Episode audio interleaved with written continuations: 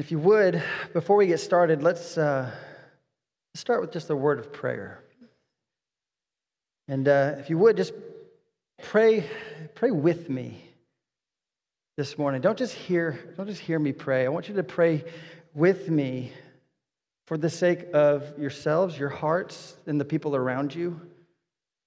Uh, that we would hear the Holy Spirit speak to you, to us as a body as a congregation today uh, in regards to what God's calling is for us in this life.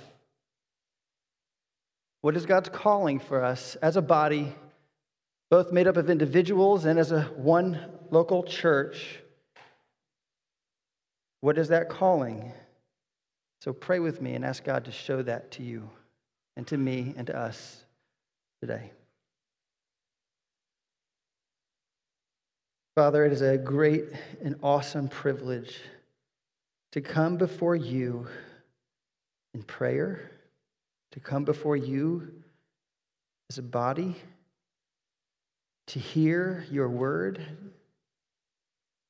to sit, Lord, under the singing of your word, to be able to sing praises to you and join the heavenly chorus that is currently happening right now to be able to join in on that together, to be able to stand here and preach. It is a privilege, one that is not, I hope, God wasted on anyone in here today. We pray, God, that you would fill the room with truth and with grace, and that the words that are spoken today would be of your spirit and that would fall heavy and weighty on the hearts of those whom you have given ears to hear. Give us ears to hear this morning, self included. Jesus' name, amen. Like I said, if you would open your Bibles to the ninth chapter of Luke, uh, again, we're going to be continuing through the book of Luke. Uh, so it's been about a year and a half. No, not, not quite a year yet, actually. Wow. And we've gone through nine chapters. So we're moving along pretty well. We're going through this pretty well. But um, we're going to be starting in verse 23, and we're going to be going through verse 27 this morning. We're going to be covering, uh, we're going to be reading through these five verses, but we're going to be really just kind of sitting or encamping in just one of the verses today. So I want to go ahead and read the text. I want to go ahead and read it and let it kind of just sit with you as we talk about it for just a second. Starting in verse 23. And he was saying to them all, If anyone wishes to come after me, he must deny himself and take up his cross daily and follow me. For whoever wishes to save his life will lose it. But whoever loses his life, for my sake, he is the one who will save it. For what is a man profited if he gains the whole world and loses or forfeits himself? For whoever is ashamed of me and my words, the Son of Man will be ashamed of him when he comes in his glory and the glory of the Father and of the holy angels. But I say to you truthfully, there are some of those standing here who will not taste death until they see the kingdom of God. This is our passage from God to us for the next two weeks. And this passage is, again, one of the passages that you might be pretty familiar with. Maybe you've heard it a lot growing up. If you've been in the church for any, any kind of period of time, you've probably heard this passage a lot, and maybe your heart's just kind of grown numb to it. You've kind of gotten used to it. Maybe you memorized it as a kid. Or maybe this is the first time. You're, you're really kind of going through the, one of the Gospels for the first time, and you're hearing words from Jesus that are like this, and it kind of is the first time you're hearing such radical, like, you know, uh, punch to the gut, like type words from Jesus. Like, I didn't know Jesus actually said things like this. This is hard to hear, Jesus. I don't understand what it is you're actually asking me to do. And that's exactly what these words are. They are radical. They are absolutely 100% radical in regards to the way the world sees life. But in regards to Christianity, it's normal. In regards to Christianity, these words are normal or the standard. And what I mean is that what Jesus is saying in these few verses is a summons. It is a summons for anyone who would desire to follow Jesus, anyone who would desire to call themselves a Christian or a disciple, and I believe that is probably everyone in here today. That this is not a way of following him. This is not one way of following Jesus. This is not a higher level or extreme version of Christianity, but rather, this is Christianity. By definition, this is Christianity. In fact, I believe this passage summarizes pretty much all of the New Testament. I think it summarizes all the New Testament as we see this verse is lived out first by Jesus himself and then by Paul and then by men like Epaphroditus and Timothy and Jude and John Mark and millions of people, millions of people since the birth of the church who have lived missional and sacrificial lives in light of this glorious and amazing gospel. In light of their salvation and in light of the work of Christ on their behalf and yours. This verse tells us what it actually means, what it actually means to follow Christ. Or, in other words, be a disciple. Now, if you've been a, a, Christian for any length of time and walked in any Christian circles, you've probably heard of this phrase called life verse. Right? What's your life verse? Ever heard that? Right?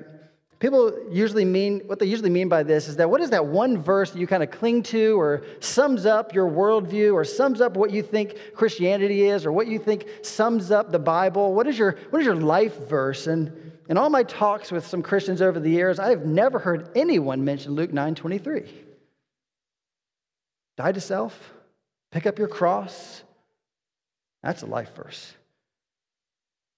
Right? Now, they're usually verses like, I can do all things through Christ who strengthens me. That's a typical life verse. Or, delight yourself in the Lord, and he will give you the desires of your heart. That's a life verse. Or, God works all things together for good for me. Usually taken out of context, most of these. And they're all great verses. Don't get me wrong, they are the Word of God. They're great truth, and they are rock solid promises.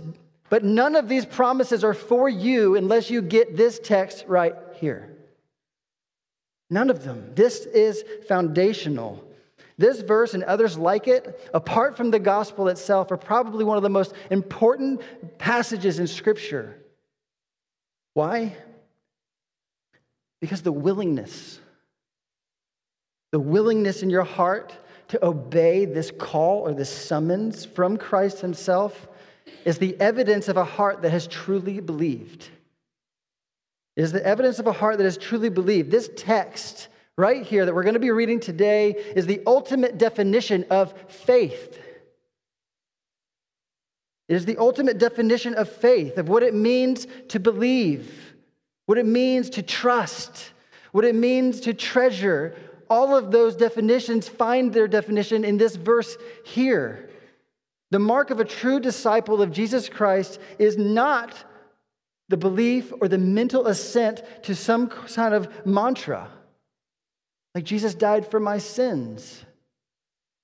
It's not the belief in a mantra or a saying or a phrase.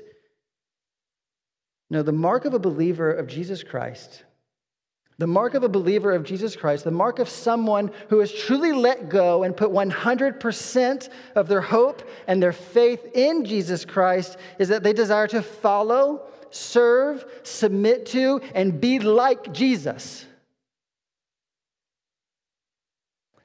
They desire to follow, serve, submit to, and be like Jesus. Look at verse 23 again with me. This is where we will be spending our time today. Verse 23. What we're going to be understanding from this text, Lord willing, is that what is Jesus' call? What is his call of discipleship, which is the title of today's text, or the title of today's message, is the call of discipleship. And the main point of today's message is that the call of discipleship is costly. It might cost you everything, but Jesus is worth it. The call of discipleship is costly, but Jesus is worth it. Verse 23 If anyone is saying, as, and he was saying to them, if anyone wishes to come after me, he must deny himself and take up his cross daily and follow me. Now, this word wishes, it carries with it the idea of desires. Once again, Jesus isn't going to let us get away with just mental exercises here. He's talking about the heart, he's talking about affections. He's saying, if anyone desires to come after me, do you wish to come after me? Do you long to come after Christ? And if so, which one? Which one? To which many listening to this would have said, Well, of course. Of course, we desire to come after you, Jesus. You have the power to heal. You have the power to perform miracles, put waves at peace, exorcise demons, raise the dead. We, we are unstoppable as long as we have you, Jesus. We are ready to follow you anywhere you would go and get my kingdom now. I want the kingdom now. No suffering, no pain, no war. Just give me the kingdom. We're ready. I want my good life. I want my good life now. Isn't that what the gospel offers? The good life? Right? Doesn't the gospel offer the easy life? The gospel is about me, right? Jesus loves me, this I know. Hmm. This is the self help gospel we've come to know and love in the 21st century. This is the self help gospel of the 21st century that I believe has made wreckage of the church. It has stifled its true growth, and it has in it created soft, non sacrificial Christians all throughout the Western Hemisphere, self included. This message of self help Christianity is not true Christianity. And if you and I are not careful to listen, to listen to the words of our Savior, our Lord, in this text right here, then we will find ourselves desiring to chase after a false Jesus. And if this is the Jesus you believe has come to save you, you may have a false Jesus completely. No, Jesus is saying, in this text, he's saying, if anyone really desires to come after me or desires to treasure me as one who has eternal life for you, he is. He's the one who has eternal life for you. You want to follow me, Jesus says, and learn from me, God in the flesh. I'm here to tell you about life. You want to learn from me? Then your life must look radically different radically different. Just as the life and ministry of Jesus was going to look radically different than what they expected it to be, so also, so also should ours. He says, Come after me. This word or phrase, come after me, it means, it means to come behind. It's not the same as coming to him. It means to come behind him or go where he is going. It means to follow. It means Jesus is going somewhere, and he's saying, if anyone wants to come with me and be my disciple, then he's going to have to be a student. And that's exactly what a disciple is. And in these times, a student was not just a person who kind of studied a little uh, class or took a class or, uh, under, or studied a curriculum. No, these, they understood discipleship as something that was done by following and studying a teacher. You were studying the teacher or the rabbi. It was a mentorship, mentorship relationship, meaning that wherever the teacher went, they went. Right? Whatever the teacher did, whatever the teacher said, the student was right there, witnessing it, soaking it up, so they would in turn be like and live like and understand or see the world like the teacher. The goal was to be like that person, not like myself anymore, but to be like that person. That's what it meant to be a disciple. And Jesus speaks of this earlier in Luke 6, where he says, A pupil is not above his teacher, but everyone, after he's been fully trained, will be like his teacher. That was the idea of discipleship, to be like the teacher.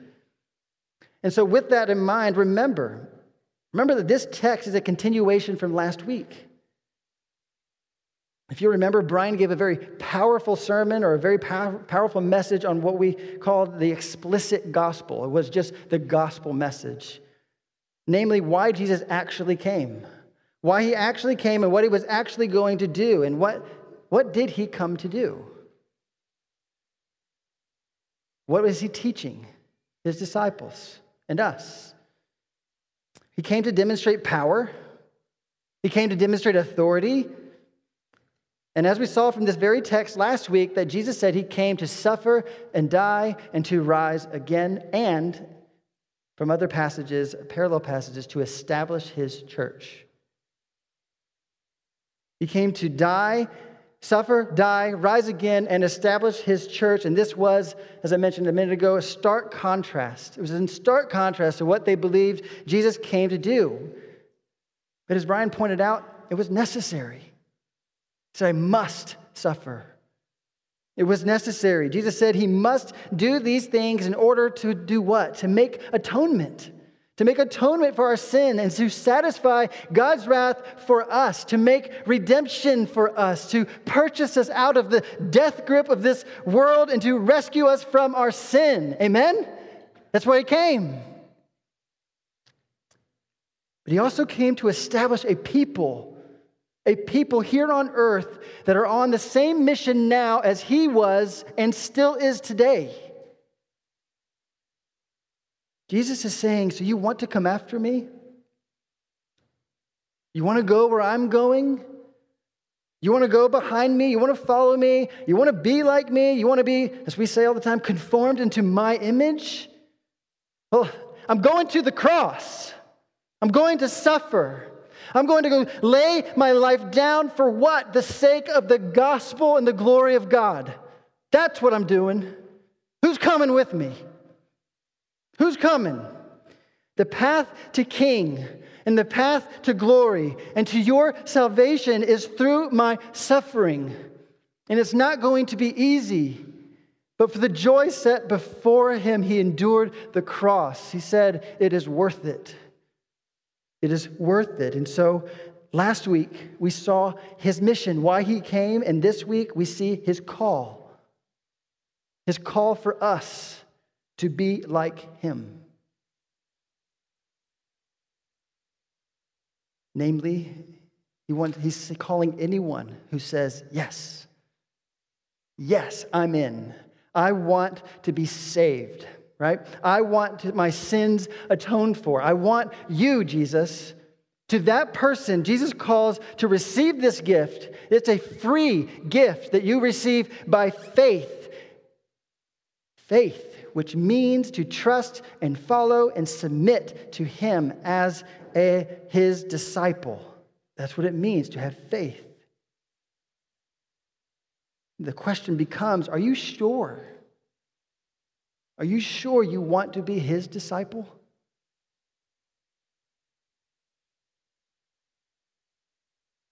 If so, the first thing we are going to see is that he calls his disciples to deny themselves.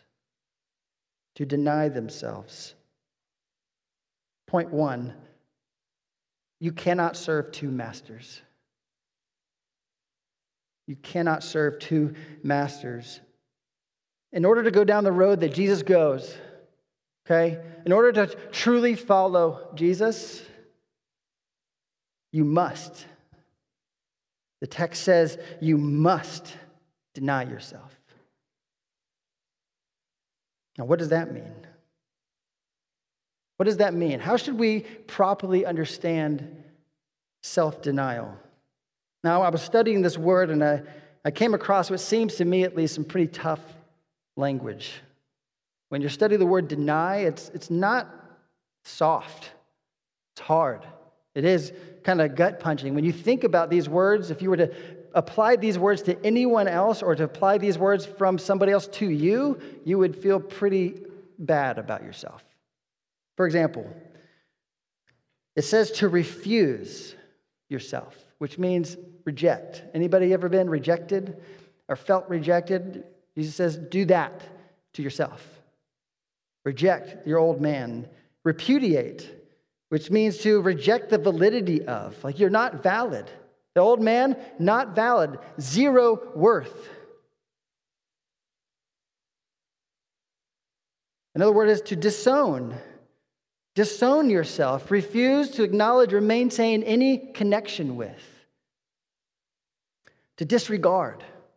Pay no attention to. Ignore him or her and to renounce, which means to refuse to follow, refuse to obey, or recognize any further. You are not your own master anymore.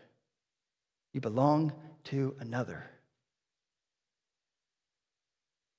Here's the point self denial is telling you that it's not about you. Life is not about you. It's not about your way, your life, your works, your ministry, your rights. We love our rights in America, don't we? It's not about you. Look at Matthew 16 with me. It's a parallel text to this one.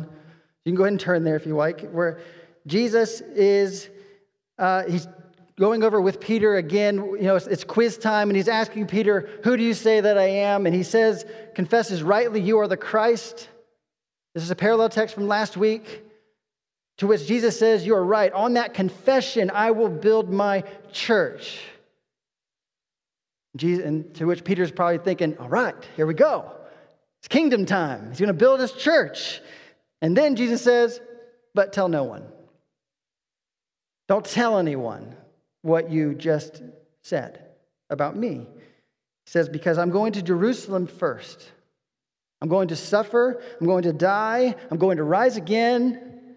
This must happen first. To which Peter, which kind of makes me laugh, he rebukes God. He rebukes God and says, God forbid it. Do you remember Jesus' response? He says, Get behind me, Satan, for you have not set your mind on God's interest, but man's. You've set, not set yourself on God, your mind on God's interest, but man's interest, which man's interest is the opposite of self denial. It is the opposite of self denial. Jesus is calling us, listen to this. Jesus is calling us as his disciples to set our mind, first and foremost, our mind and our heart on the things of God, which means to set your mind on the purposes of God and not our mind on our purposes or the things of man. It's not about us, it's about Him. This is the essence of self denial. It is to set our mind on the things of God, the purposes of God, the mission of God. All the, the things that God requires us to do requires that we deny the purposes and the things of man. I think when we hear self denial, I think we tend to think of it as more of like a spiritual diet. Like, I'm just going to abstain from, from, from a few things. I'm going to kind of deny my flesh and abstain from a few things so that I can be a little bit more you know, like spiritually fit. Right? If I just if I just don't do those things, then I'll kind of be you know spiritually fit. I don't really know why I don't want to do them. I just know it's not good. And of course, I think the, speaker, or the scripture speaks of denying the flesh, of course. He talks about in Galatians 5 the act of denying the flesh they come, at, but they, they all come after a mind. These acts of denying the flesh, they come after a mind that has been changed to think of ourselves and our lives very, very differently. The act of fasting, giving to the poor, living modestly rather than indulging in excessive luxury, loving one another sacrificially, all of the ways that we can give of ourselves, it comes only after someone has first denied themselves. It's a mind shift first. It is a heart change first. They have first, who, anyone who does these things rightly and by faith, they have first set their minds on the things of God. They have first set their mind on the purposes of God and the mission of God. And if they don't, they are just doing empty, vain works. If it's not rooted in the mission and in the gospel, it's just empty, vain works. Which means that Jesus is saying something very important. Jesus is saying that you must disregard your own man made missions and values. We have them. Disregard them. Disregard them. You must disregard your own main mission and values and purposes. Disregard them as having any validity at all. You must refuse to follow, obey, or recognize any further the life you had before following Him. It's over, it's gone. With Jesus, it is all or nothing. With Jesus, it is all or nothing. He says that you are either with Jesus and for his kingdom or you are against him. I don't want to be against him. All of it must go your self righteousness, your self reliance, your independence, your old pursuits, your old dreams, your old goals, all of your all of the things in this life that you have considered valuable, whatever you think that you're owed, whatever you think is due to you, whatever rights you think you have, deny it. Deny it. You must let it all go. All of it. This is not higher level Christianity. This is the call. This is the call. And what it does what it does is it produces a servant. It produces a servant, a slave even, but to a good master. It produces a servant or a slave to a good master who calls us to consider others as more important than ourselves because he is most important.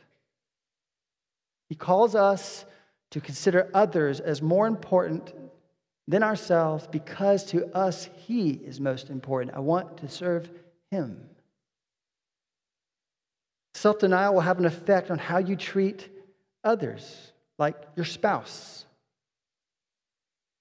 An example would be that exalting and treasuring Christ, exalting and treasuring Christ will mean more to us than our own personal agendas, which children and family and spouses sometimes get in the way of. Self denial will set you free from feeling annoyed by agenda interruptions because it's not about you. Denying self means not having to be right all the time. Man, do I struggle with that one. If you don't believe me, ask my wife. I am the king of right. I am right. That's a tough one for me. Denying self means that my spouse owes me nothing. You ever feel that way? My spouse owes me. He or she must be a particular level of spouse in order for me to meet that particular level of spouse. Your spouse owes you nothing. They owe Christ everything, but they owe you nothing. In fact, I live did self denial means I live only to glorify Jesus, and He has called me to love my wife as He has loved me. That's my only concern. It means that my marriage is not about me, and it's not about you, it's about Him. Self denial will have an effect on how you treat your neighbor and how you treat your neighbor, meaning you will see your neighbor as an opportunity to be Christ to them. You'll see them as an opportunity to be Christ to them, not as someone that's too close to your house or infringing on your personal space, right? Or somebody that is too needy or too distant or whatever it is about them that kind of bothers you. You'll be set free from that bother. Because self denial will have an effect on how you view your neighbor. They are a mission field. They don't know Christ more than likely. And they need you. God put you there for them. Not the other way around. It's not about you, it's about Him. It'll have an effect on how you view your house and how much effort you put into it. It'll affect on how on where how, on how you how you live, where you live, what career to take. It will affect everything. Why? Because now now, because of what Christ has done for you, you have come to the conclusion that life is not about you anymore. It's all about Him. It's all about His purposes. And you and me, we are just cogs in a wheel, cogs in a wheel of making His name known. That's it. It's why we exist. We exist to do this in our families, with our children, with our neighbors, individually, but also together here as a body. We exist to do that. Self denial says, My life is not my own. I give it all to you, Jesus. Every decision I make, every dollar I spend, I'm just, Lord, my life is a blank check. Fill in with it what you wish. I am yours. It is a call to a Philippians 2 mindset. A Philippians 2 mindset that says, that says consider others as more important than yourself for his name's sake. It says, Have this mind in you, which was also in Christ Jesus, who did not consider equality with God a thing to be grasped, but he emptied himself. That self denial is the ultimate self denial. He emptied himself, taking the form of a servant. If the God of all the universe can empty himself and we want to be like him, then we should desire to do it like that. Empty yourself of yourself and follow him. This is the mind he calls us to self rejection and Christ's reception. Self rejection for the sake of Christ's reception. To receive him, though, as supreme Lord, to receive him as supreme master, and to receive his mission as our very own. So self denial becomes about the gospel. Self denial comes from the gospel, from understanding it, and it becomes for the gospel. Is there anything, hear me, is there anything more valuable and worth living for, and therefore worth dying for, than the gospel? Is there anything? Can you think of it? Maybe there's some things running through your head right now. I don't know. I kind of think that's a little more valuable. Deny it. Deny it. The whole reason, the whole reason God made the world was so that he could put on display his holiness, his power, his love, his mercy, and grace through the very climactic death and resurrection of his son. That's the reason he made the world was to put all of his character on display in the death and resurrection of his son. And it was, it was, and always has been about his glory. It's always been about him and about his glory and the gospel. What did Jesus do? He gave everything up for the gospel for the gospel. He denied himself and he took up his literal cross and he gave his life for the gospel, for us, for his elect, and namely and ultimately for the Father's glory. So now he calls us, he calls us in this life to do the same. He calls us in this life to do the same. He calls you, he calls you, each and every one of you who calls themselves Christian he calls you today through this sermon, from this text. That's why you're here today and why you're listening on the live cast today, to join him on Calvary Road. To join him. And it's marked. It is marked with pain, it's marked with suffering, maybe even death. Maybe. For the sake of the glorious gospel. His cross was for propitiation, wrath satisfaction. Ours for proclamation. It is costly. It is costly, but again, Jesus is worth it. He's worth it. Point two. Point two.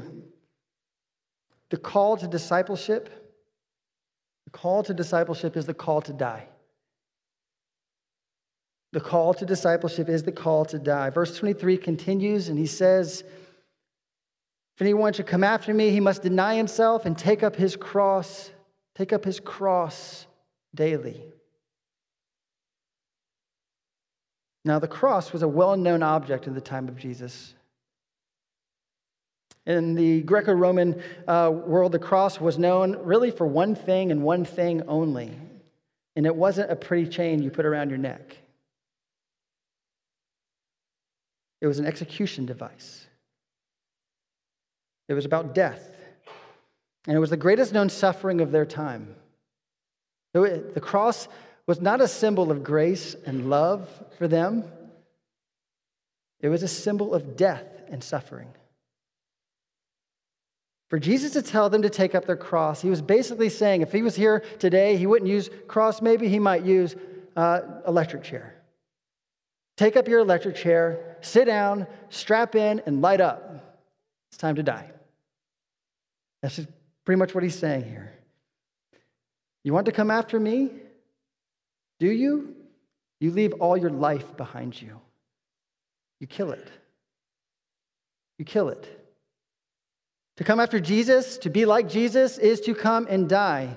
Now, this is not much different than self denial. It sounds very similar. It just kind of takes it to the next level. It takes it to the, to the next level. It takes it a step further because we are not only to disown ourselves, but we are to kill ourselves. we are not just to disown ourselves or break up with ourselves, we are to break up with them and then kill them because we might reconcile. It takes it to another level. Consider not just the goals and dreams that you once had as done, but your entire life count it all up and sum it up to zero. Your life is mine, Jesus says now. You belong to me. Turn with me to Luke 14.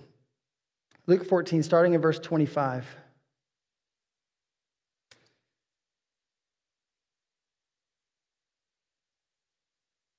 Jesus says it again here. Later, we'll get to chapter 14 soon. But he says this again later. This is not a one and done message, this is a constant message from Christ throughout the scriptures. Verse 25 says, Now large crowds were going along with him, and he turned and said to them, If anyone comes to me and does not hate his own father, and mother, and wife, and children, and brothers, and sisters, yes, even his own life, he must hate his own life. He cannot be my disciple. What do you mean, Jesus? I have to hate my life? Verse 27 explains it again. He says, Whoever does not carry his own cross, that's what it means to hate your life, and come after me, he says it again, you, he cannot be my disciple. Man, Jesus said some tough things, didn't he? He said some tough things. I want, to, I want to remind us remember that all that Jesus says, all that he says here, yes, it is hard hitting, gut wrenching truth, but it is love. It is the most loving thing that Jesus can say to you and to me. It's hard to hear, but it's so loving. I hope you hear that from him. But here Jesus defines what it looks like to carry your cross. He's defining it. He says that when you come to me, you come to me as your ultimate love. You come to me as your ultimate love. He is saying that your love and devotion for Him should be so great that it looks like hatred for everything else. So to come to Christ is to treasure Him above all things. To come to Him is to be willing, willing to lose your family, willing to lose girlfriends, boyfriends, children, spouses, friends, neighbors, jobs, and even your own life, should he so call it. all in service to Him. And Jesus may not require any of these things of you, or He might. The cross carrying comes with a willingness to let it all go.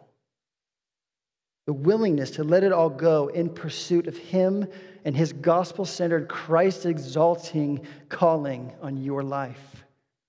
It's a glorious calling. And suffering will most likely come if you decide to follow.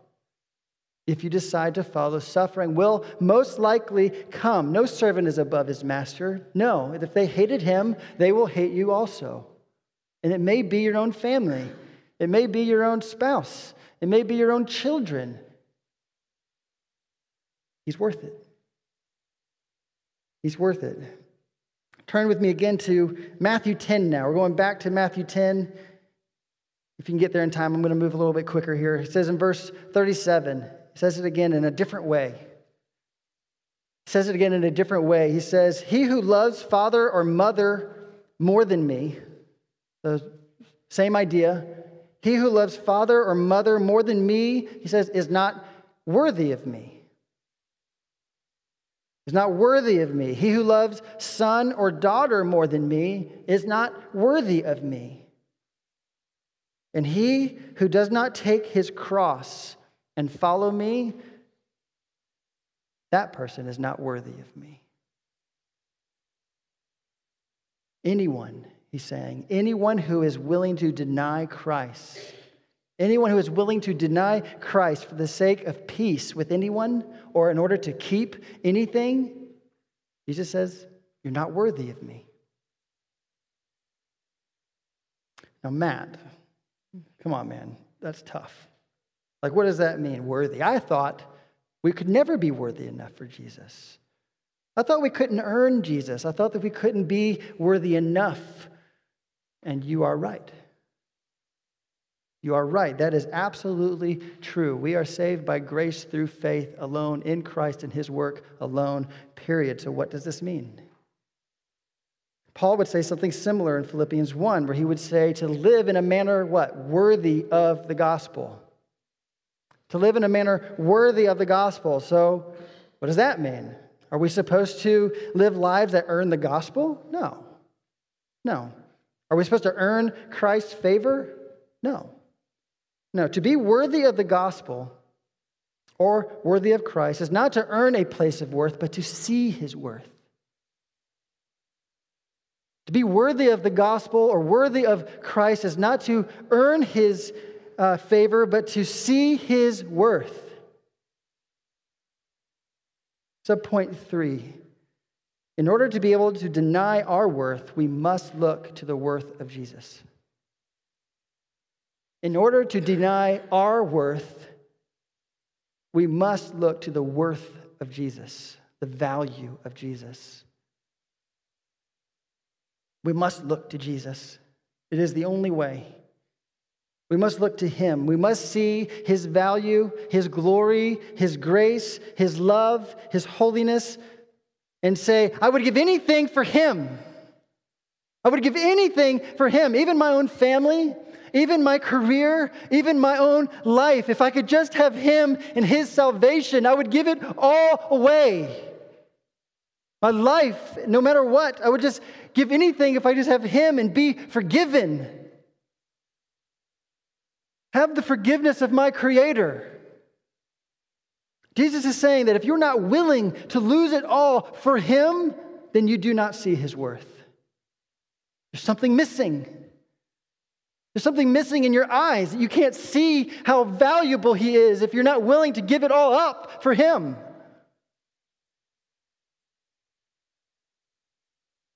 He is the treasure in the field. He is the one. He is the one in the treasure in the field that when you find it, you sell all that you have and you go and buy that field. He is the pearl of great price. He is the one from whom and for whom all exist. Is there anything, is there anything worth keeping in exchange for Christ? Anything at all? This was Paul's attitude in Acts 20. Let me, let me just read this for you. Acts 20, he's, he's about to go to Jerusalem. He's saying his farewells.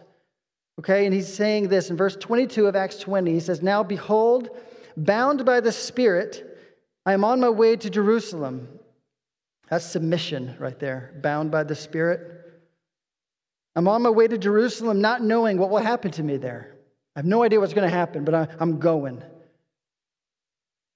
Verse 23 except that the Holy Spirit solemnly testifies to me that in every city, saying that bonds and afflictions await me, but. Okay, so I'm going to Jerusalem. I know that chains await me. I know that beatings probably await me, but I do not consider my life of any account. My life is summed up to the sum of zero. I don't consider it worthy of anything or dear to myself, so that what? What's his goal? That I may finish my course. That I may finish my course in the ministry which I received from the Lord, which was what? To testify solemnly of the gospel and of the grace of God. To testify to the grace of God. It's worth beatings, it's worth chains to him. Why? Because his life he accounts as nothing in comparison, in comparison to Christ. Jesus is worth every bit of our lives and devotions and heart. He is calling us. I'm going to say it again. I hope we're getting this. I want to pound this in as much as the Spirit will let me. That He is worth every bit of our lives and devotions and hearts.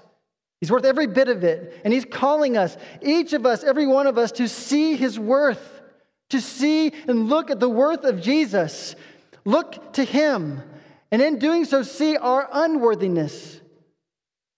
And in doing that, cling to Him by denying our own selfish interest, denying them all, and crucifying our own life so that we might cling to and live for Him and His calling on your life, which do you know what it is? It's the same as Paul's.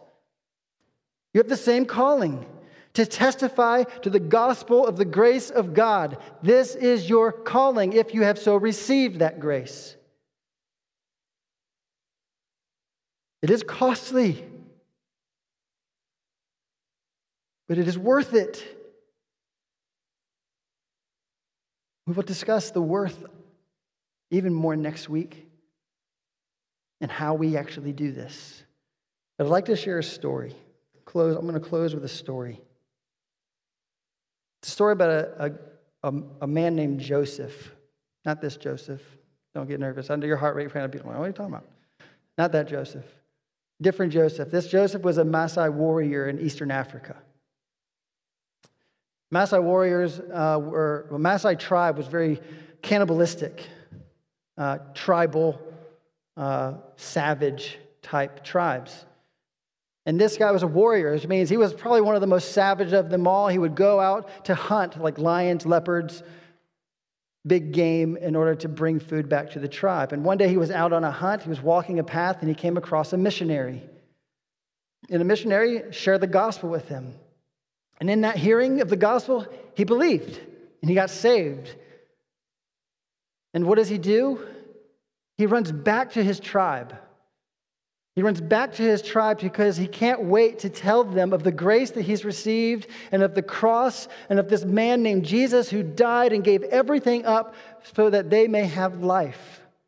So he goes back and he goes knocking on all the, all the doors and going to all the little huts and he's telling them about the cross. He's telling them about the suffering man that came and suffered for them and it's not landing on them. They're not hearing it, they're rejecting it. And they even start to get violent with him and they begin to pile around him. Men, women, children, all of them begin to pile around him and they begin to beat him with uh, fists and clubs and barbed wire,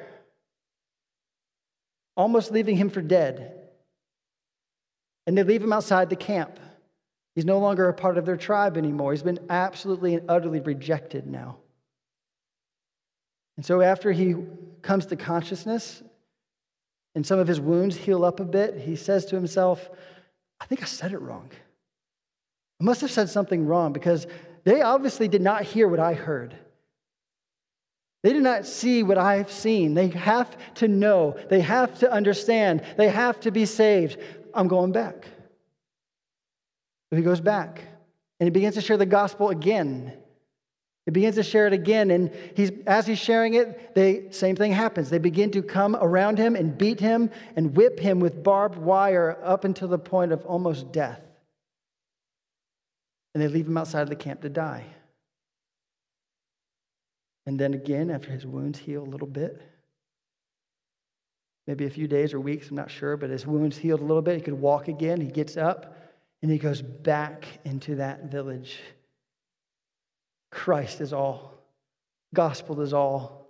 He goes back into that village, and before he can even say a word, they begin to beat him again. Barbed wire, sticks, anything they could get their hands on. But this time, this time, before he loses consciousness, he begins to see that the women who are beating him are now weeping. Something's changed. They are beginning to weep as they beat him, and he loses consciousness. And when he wakes up, he's not alone anymore. He's actually being nursed back to health by the tribe. To which they say to him, You have something so valuable to tell us. You must have something valuable to tell us because no one would do what you've done. No one would come back for beating after beating after beating. What is it that you have to tell us? He shares the gospel with them, and the whole village comes to Christ.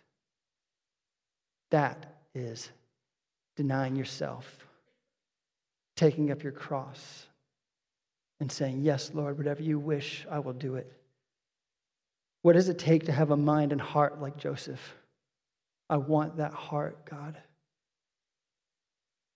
I want that so bad.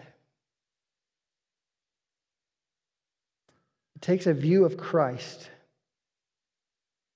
takes a view of Christ and a view of the gospel that is so central in your life that nothing else could possibly measure up. Let's pray.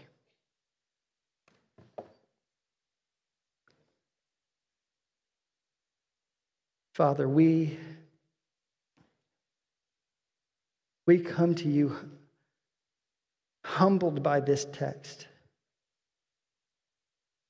humbled by this text, knowing, Lord, that in many ways we fall short of this kind of self denial, but also we come to you thankful, Lord, that in many ways you have granted us the self denial that leads to salvation. You have gifted us with, your, with eyes to see your worth. We ask, God, that you would not leave us where we're at, but that we would grow we would grow in greater and greater and greater and greater understanding of your worth so that we might grow in greater denial of ourselves and be useful for you and your kingdom. Amen.